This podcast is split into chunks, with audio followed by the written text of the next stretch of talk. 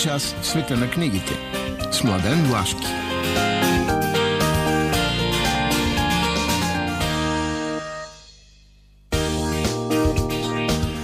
Добро утро и здравейте, скъпи слушатели на предаването Преге. Ето, отново сме заедно в ефира на Радио Пловди в следващия един час и както доста хора напоследък ми казват, много хора го слушат на повторението понеделник вечер. Тоест в две различни ситуации на възприемане. Едната в събота, когато започва а, така, почивния ден, почивните дни и другата в понеделник, когато вече усилието също е започнало. Прекрасно. А, какво да ви кажа, влизаме вече в месеца на подготовките за коледни настроения, за новогодишни настроения, за така, отпускане за вакансия. Така че и предаването ще се движи в това русло. Днес все още сме на моста, на средата сме. А, така че традиционно, както винаги по схемата. И какво по-силно от нашата традиция да ви будим сутринта, да ви будим в началото. То за понеделник вечер за късно време не е много забудени, ама пак да е отдремва са човек. Та тъй. Будени как? С музика. Кой го прави? Мария Дамова. Прави го винаги перфектно, събужда ви. Ето така.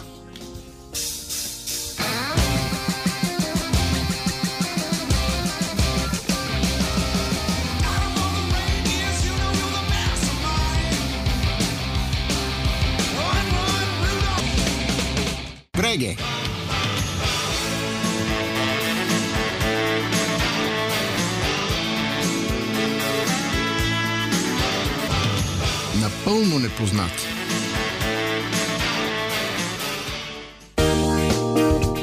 И така, шесте нови книги. Нали, не забравяйте, че книгата може да бъде един от най-добрите на подаръци за коледни, новогодишни. Има сега инициативи. Книги по телхата, книги. Подарявайте книги, това е хубаво. Започвам с едно томче избрани стихотворение на Константинос Кавафис.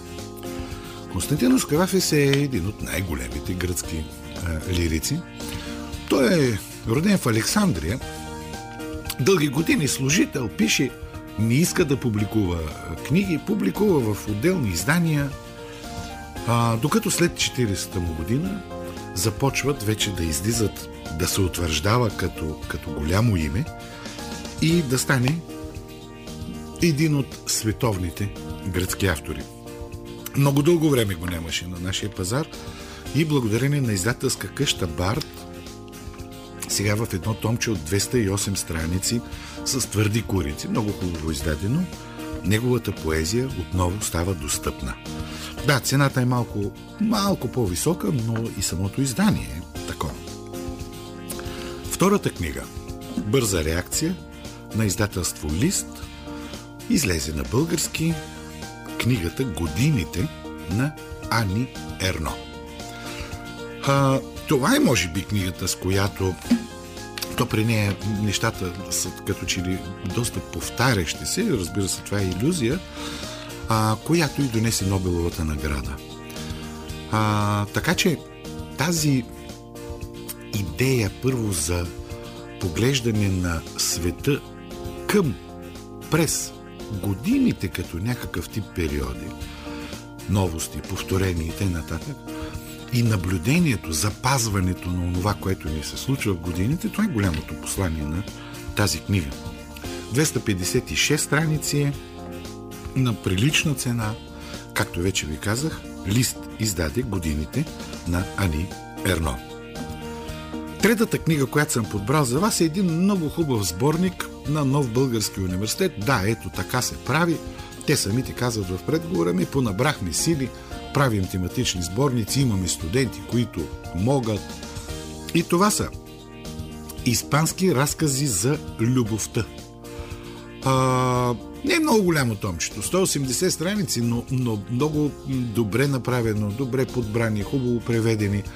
Испанската литература от така втората половина на 19 век, 20 винаги е било интересно как испанците гледат на това нещо. Знаем испанска любов, Знаем, че в Франция е малко по-друго, южните народи, тук сме така. Така че много интересен, много хубав поглед. 180 страници на много, много прилична цена, това е важно да се каже. Изданието е на нов български университет.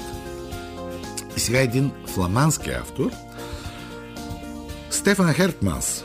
Стефан Хертманс, белгиец е, роден е, мисля, че 51 година, 1951.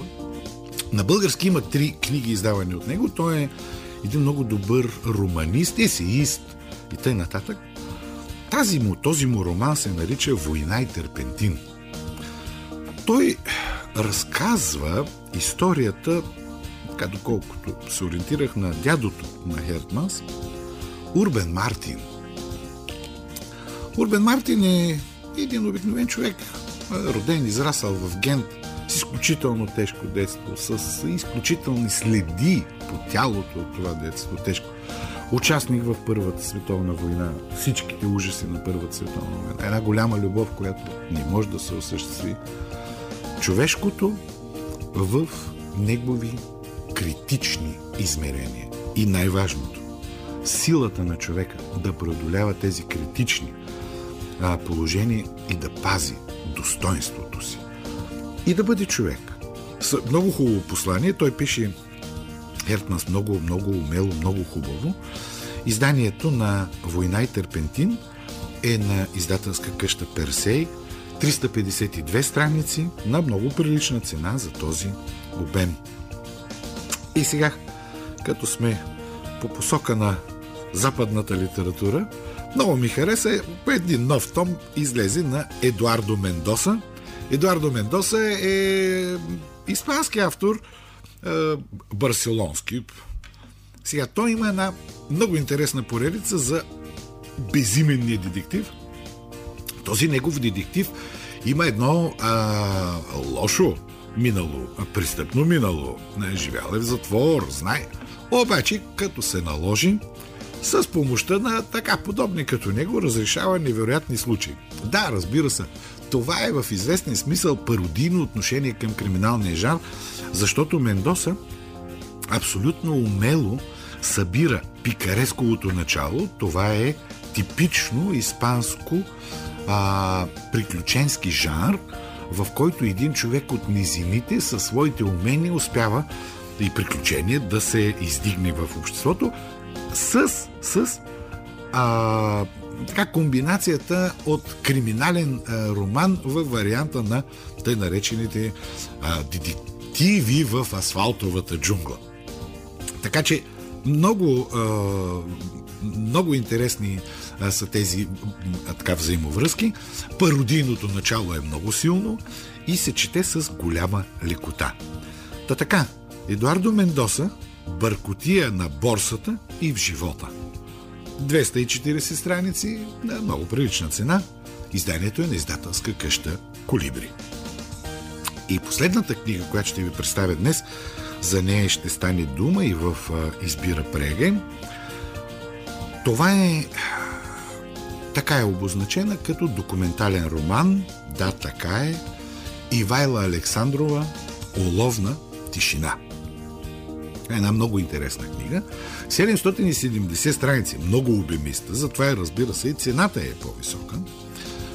А, но се чете а, наистина а, много. Тя, тя е обсебваща, като почнеш да я четеш. Изградена е само на документи.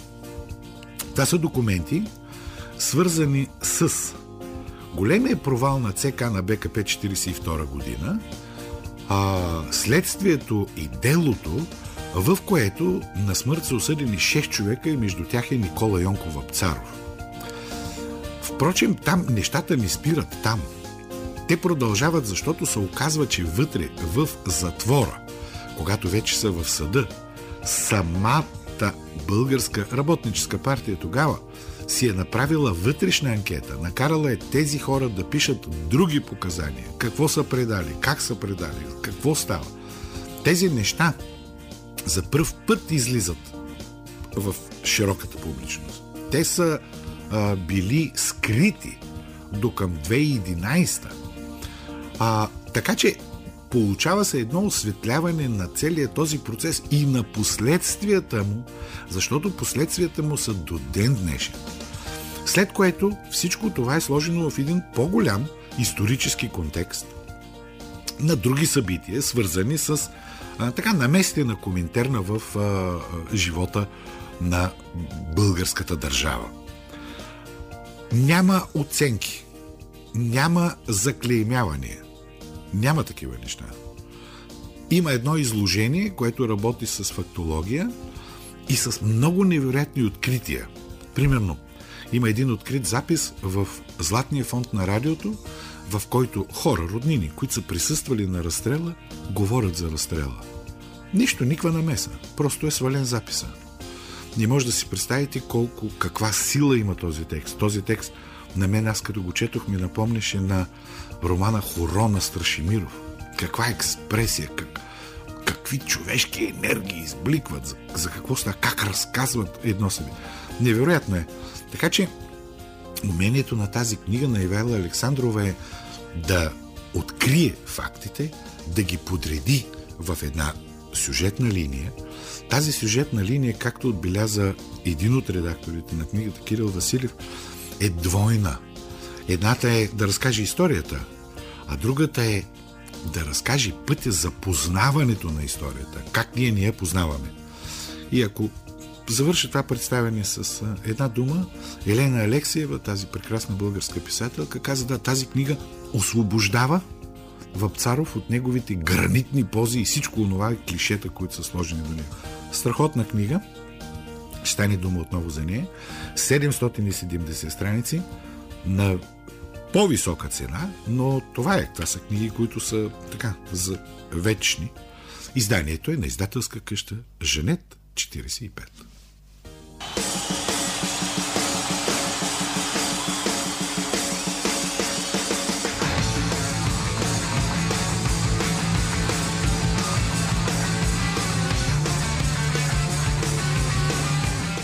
Преге!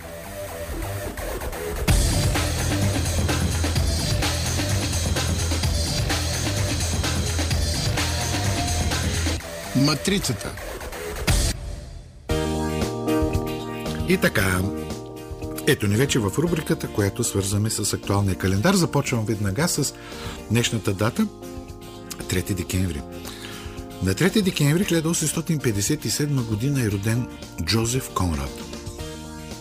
Джозеф Конрад е с е, полски происход, но е едно от големите англоязични е, имена на силния, мощния роман.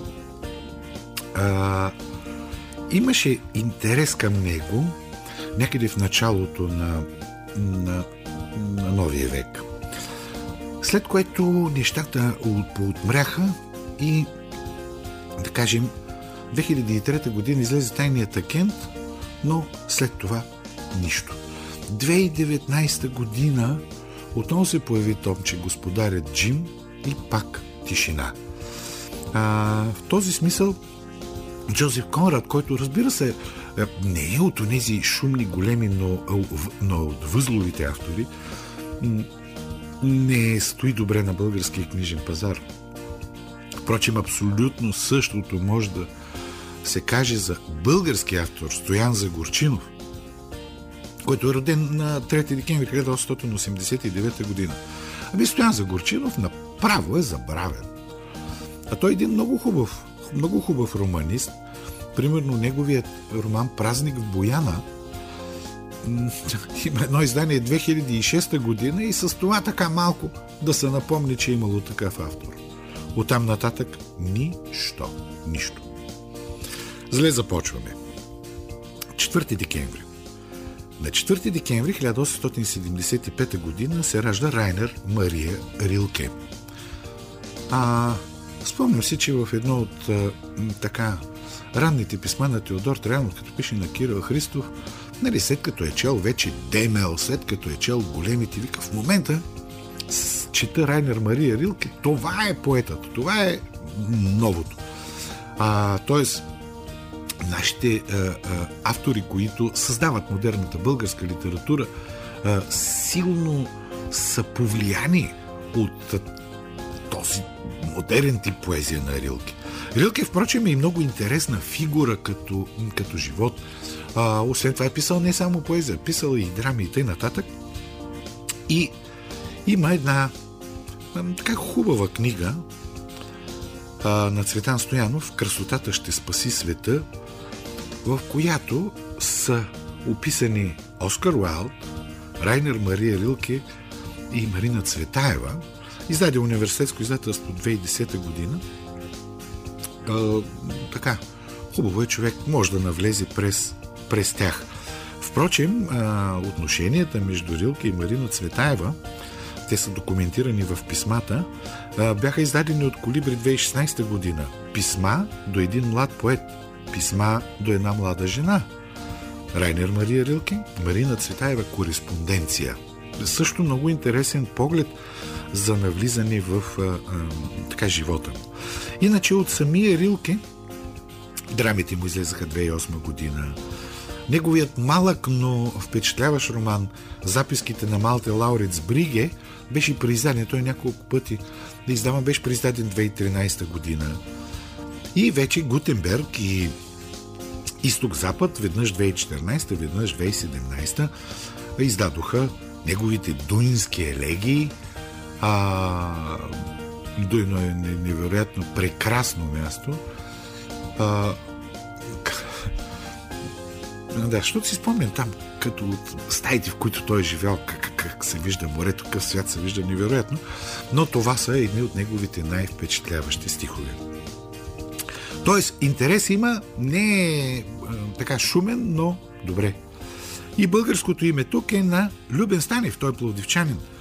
А, на 4 декември 1924 година се ражда Любен Станев. Любен Станев е по-известен като сценарист, но той е един изключително хубав автор. Неговата сага за Салабашеви, един страхотен епически роман, който а, така докосва у нези големи процеси, които стават в българския 20 век. Промяната на градската, на градската страна, на градския живот, на градските хора, на градските семейства. Иначе известен е с мъжки времена, един сборник и с много хубава мемуарна литература. Много невероятна. Примерно старите квартири. Но, уви, за жалост, трудно можете да намерите на пазара нещо от него. Ако някъде в някоя книжаница е останал някой от началните томове на сага за Салабашеви, това е. Не бива така. Много е четивен, много интересен, а пък за Пловдив просто е като извор с едно благо хубаво говорене за историята на живота в нашия град. Тук няма някакви особени неща. В следващите дни скачаме на 7 декември. И така на 7 декември 1882 година е роден Георги Райчев. Георги Райчев, прекрасният български разказвач, човек, който а, така, те викат, ама той е повлиян от Фройд. Не, не го е и чел. но, но сам е стигнал до тези неща. Изключително приплитане на, на, на да, на приказно, на сановно, на психологически дълбидно. Нищо, нищо от Георги Райчев. Само благодарение на отдавна едно дело на Хермес и ни приказ. Това е чудното огледало. Срамно, това е срамно. И така стигаме до един от днешните акценти. На 7 декември 1909 година, става въпрос по нов стил, е роден Никола Въпцаров. Сега, за Никола Въпцаров има много писано, много издавано. А, примерно, Катя Зографова още 2009 година така започна с това преоткриване. След това е един от много големите му отдадени изследователи, Цвета Трифонова, Царство и Небесно. Тя а, и текстологични изследвания, и контекстологични изследвания. Много отдаденост. Така, наистина, разриване на клишетата. А, иначе най-големите български литературоведи Никола Георгиев, Радосвет Коларов, а, по-младите са му посветили страхотни изследвания на, на поезията. Ще стане дума за това след малко. Сега в последно време пак има малко шумотевица, направо да кажа, преди, може би, ден или два, а, а, пардон, извинете, месец, излезе в едно томче, озаглавено Дело 585 Никола Йонков Царов, документите по делото. Само, че изданието в изток-запад, това са фотофаксимилета, много трудно се четат от, като документи. Да, окей. А тя една част от тях ги има и в, на сайта на агенция за архивите. Но а, изданието е налично, фотофаксимилета вижда се. Сега тук що излезе а, книгата на Ивайла Александрова Оловна тишина, за която вече ви казах, ще стане дума за нея малко по-нататък. А, и тук вече наистина стигаме до един праг, в който, да, да, за Вапцаров трябва да започне да се говори свободно. Сега, ето проблема. Класическия проблем. Говорим. То много хора се изказват и без да са чели. Но ако трябва да си купите съчиненията на Вапцаров, ще срещнете трудности. Това е. Иначе има едно издание на Захари Стоянов в два тома, което те преиздават. Това е, нищо повече. А, сега, на 7 декември. О, Ноам Чомски. Този е, изключителен лингвист, така разкрил в тези синтактични дървета структурите и на нашето мислене, на нашето говорене, с силен а, ляв уклон а, и много активен. А, но интересен. Значи, неговите студии за езика и философия на ума, които излезоха 2013 година, са нещо изключително важно, да изчерпа се книгата и я няма. Като че ли повече а, у нас налита към онези му публицистични а, подривни книги, а, като Глобални недоволства, Барта издаде 2018 година, или Реквием за американската мечта 2017, а, като онова, в което той е изключително силен, а, изключително влиятелен, като че ли стои на по-заден план. Иначе за него има една книга на Робърт Барски, Ноам Чомски «Живот на дисидент», излезе преди 10 на 12 години, но вече е изчерпана. И последното нещо, което искам да кажа за тази дата, на 7-12, защото е част от нашите години, 1989 година бе създаден Съюзът на демократичните сили.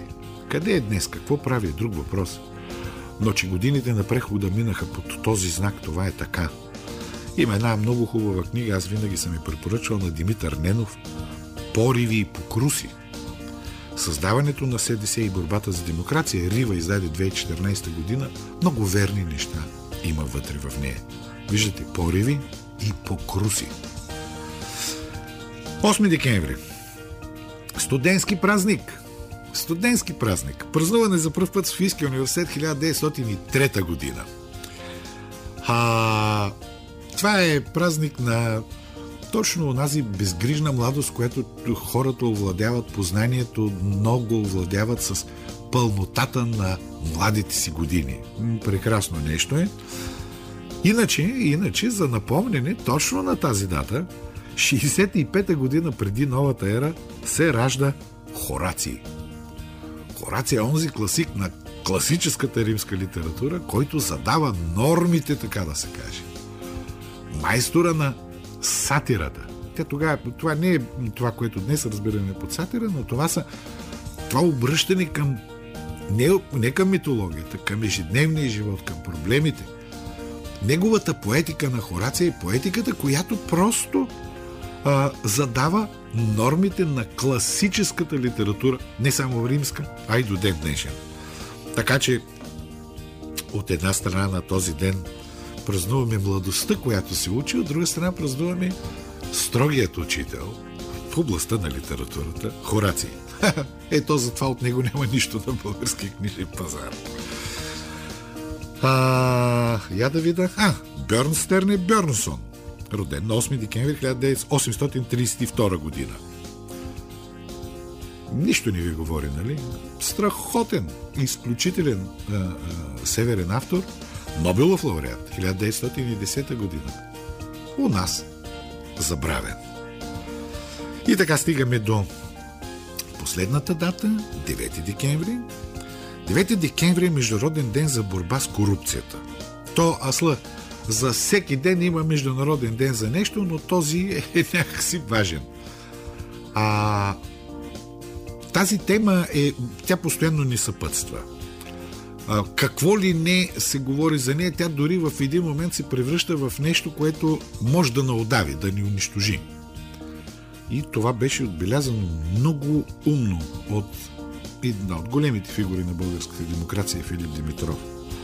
Но в същото време истински книги за корупцията, за разкриването на корупцията, трудно ще намерите.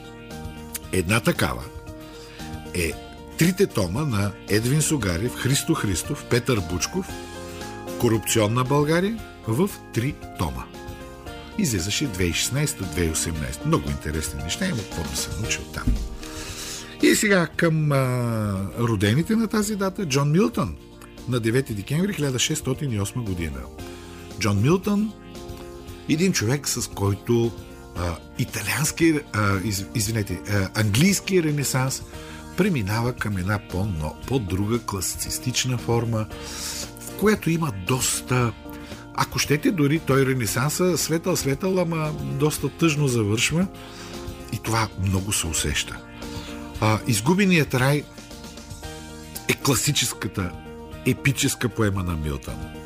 Изчерпана на български издана от Захари Стоянов не може да бъде намерена. Хубаво е, че Женет 45 2018 година пусна а, един превод на Александър Шурбанов Самсон агонистът. Та Милтън, така, малко от малко, може да го видим тук. И последното име е на Йодон фон Хорват. Той е роден на 9 декември 1901 година. А, един австро-унгарски автор, както се казва, малко познат у нас, но благодарение на а, издателство Рива и след това на Блек Фламинго и неговите пиеси излизат и, и други книги. Но така, периодично, 2010, 2014, 2016, никой излезе 2016, на пазара май може да се намери само никой.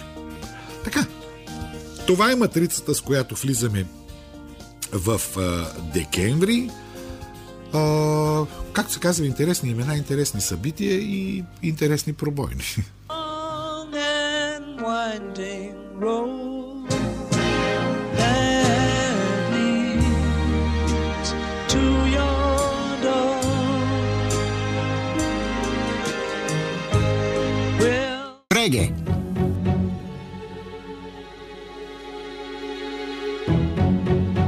Избира Преге. И така, книгата, която избирам днес, има автор Ивайла Александрова, нарича се Оловна тишина и току-що вече е на пазара изданието е на Женет 45. Ивайла Александрова е известен журналист. Тя, доколкото знам, май е завършила кинокритика и нещо такова, но в областта на литературата нейното име свързваме изключително много с книгата Горещо червено за Райко Алексиев. Тя излезе, мисля, че 2008 година.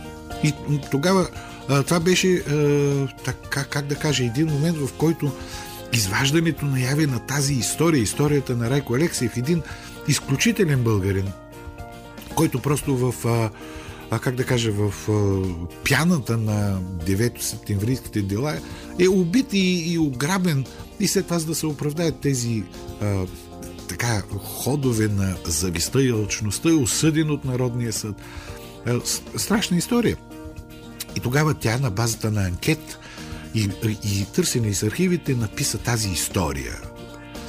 Сега работата е по-сложна, защото тази втора книга Уловна тишина, тази уловна тишина всъщност е, е много сложна метафора за от една страна убийството на поета Никола Вапцаров, от друга страна поставянето му в тази уловна капсула, в която ние го познаваме, от друга страна мълчанието на всички други гласове, различни от тези, които са официозните, години наред и така нататък.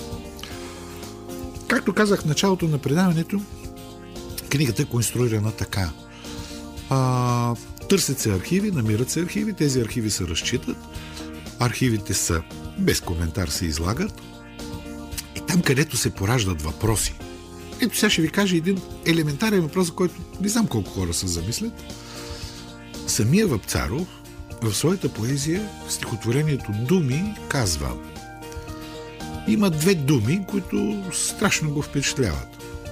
Едната дума, това е лошата, най-лошата дума е предател. И най-хубавата дума е свобода. От друга страна, в един друг свой стих, той казва За него живота направил бих всичко. Нали, включително бих умрял. Направил бих всичко. И когато извън поезията, той изпада в тази ситуация. Той е заловен около провала на ЦК на БКП и започват да го разпитват. Изключително интересно. Той дава показания и предава своите хора. А, тук веднага има един аргумент, ама те са знаели, че вече са предадени. Не е точно така. Да, оказва се, че няма един от тези герои, които да не са предавали всички останали. И сега, едно казваш, като че ли друго вършиш, да, но има един ключ, който... Това е проблем. Той може да бъде заметен веднага и да се каже, а, а, а ясно, болично. Не, не е така. Защото в живота на човека изпадането в тези критични екзистенциални ситуации е нещо неочаквано за него. И тогава вече започва в крайна сметка Вапцаров завършва с това, че доказва думите си. Той умира. Защото така му е казала партията, защото, примерно, той не се опитва да се спаси, като се откаже от показаници. Нещо, което е абсолютно правомерно, напълно възможно. Напротив, дори във вътрешната анкета на тогавашната комунистическа партия признава вината си. А, там всички, впрочем, пишат, че са предатели и т.н. Сега, когато човек се сблъска с тези текстове и ги прочете, ще разбере, както и аз разбрах, големите, вътрешни, емоционални подбуди на Георги Марков, писатели Георги Марков, който, бидейки, в кавички го казвам, но мен е точно в кавички, храненик на властта, получава достъп точно до тези документи. И когато той ги прочита, потреса от онова, което е представено в България от комунистическата власт като героизъм е толкова мощен, че обръща живота му. Така че читателите на тази книга ще изпадат точно ето в тези ситуации. Да, те ще научат много неща. Книгата е епична. А, защо? Защото благодарение на документи на фактологията се работи с толкова много имена.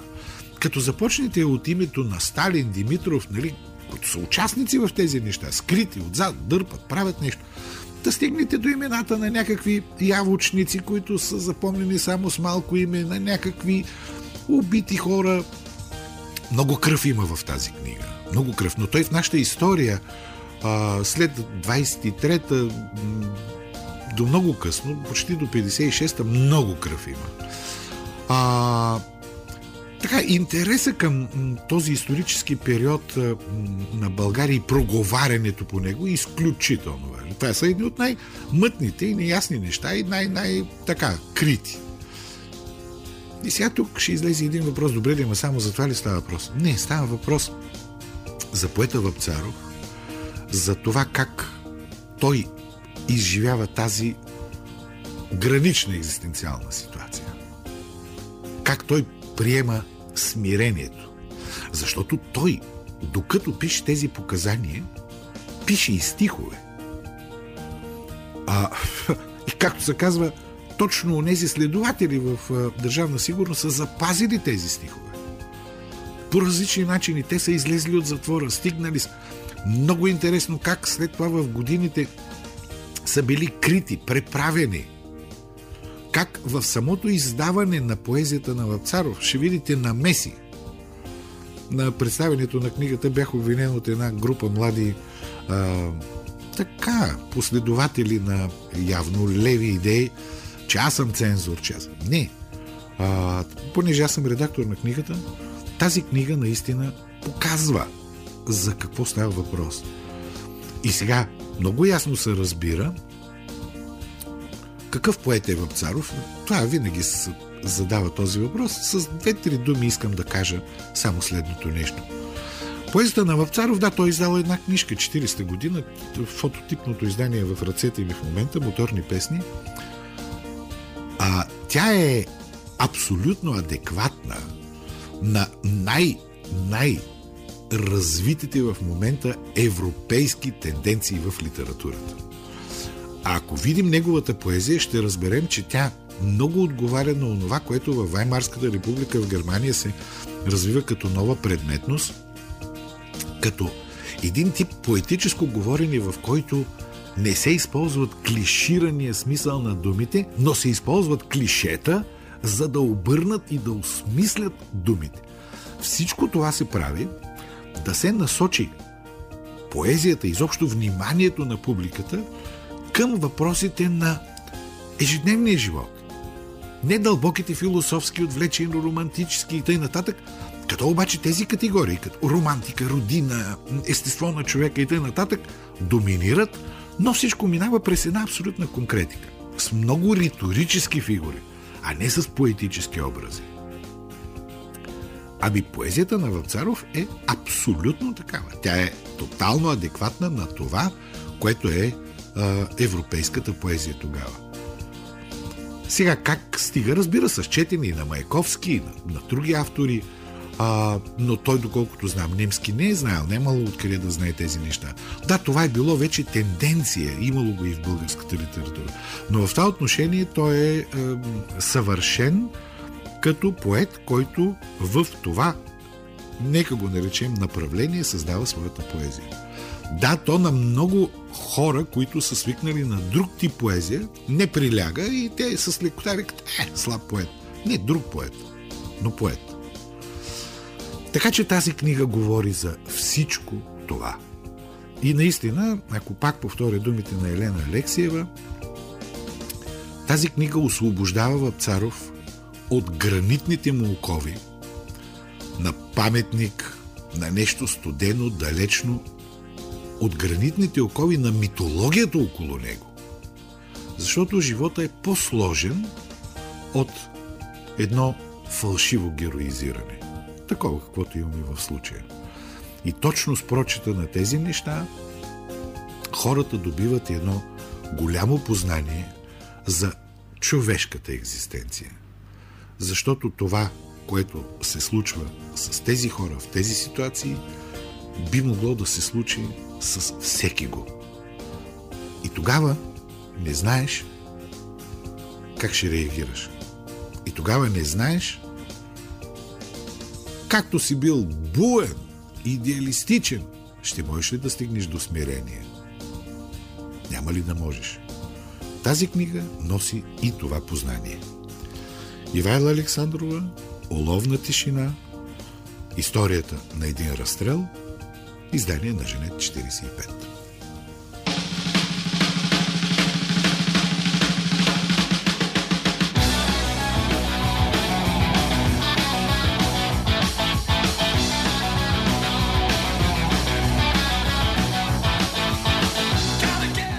Преге!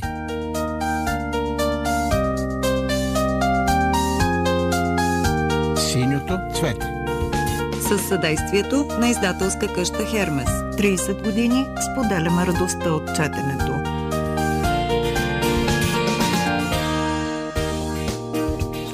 Днес ще ви прочета стихотворението Писмо от Никола Йонков Вапцаров. Ти помниш ли морето и машините и трумовете пълни слепка в мрак? И онзи див копнеш по Филипините, по-едрите звезди над Фамагуста.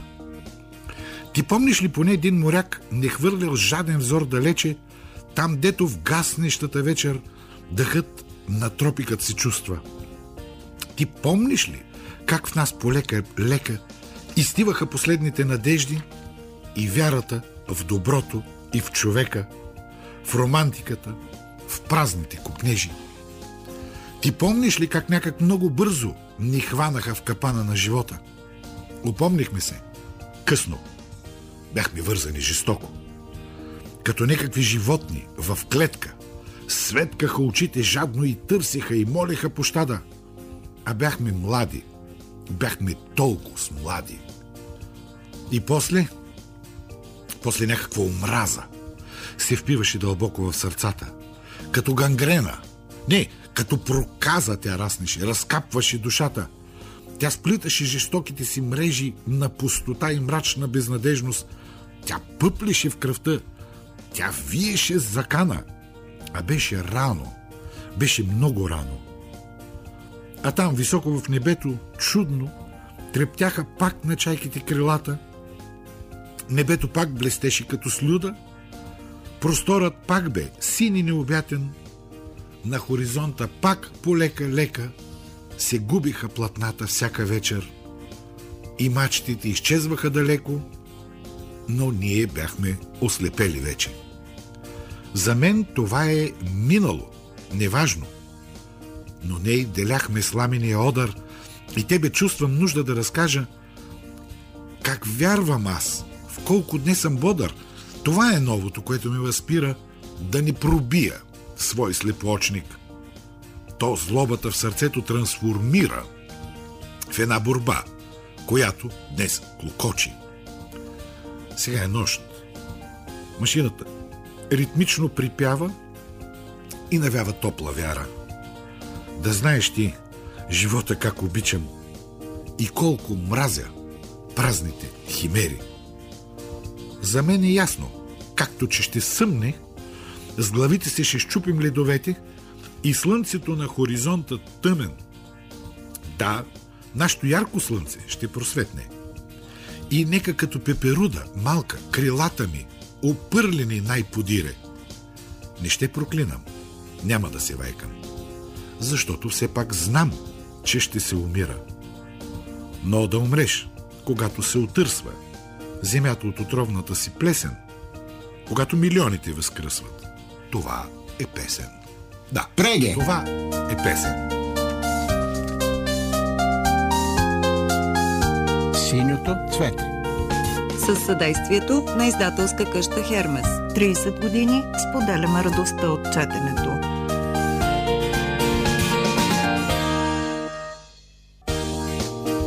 Ето ни в последните минути на днешното издание. Мария Дамова и аз Младен Влашки ви пожелаваме прекрасни, хубави почивни дни с книга в ръка. Обещаваме ми ви, че от следващия път влизаме в коледни и новогодишни настроения и ви казваме Е, другата събота отново ще бъдем заедно с вас в ефира на Радио Пловдив.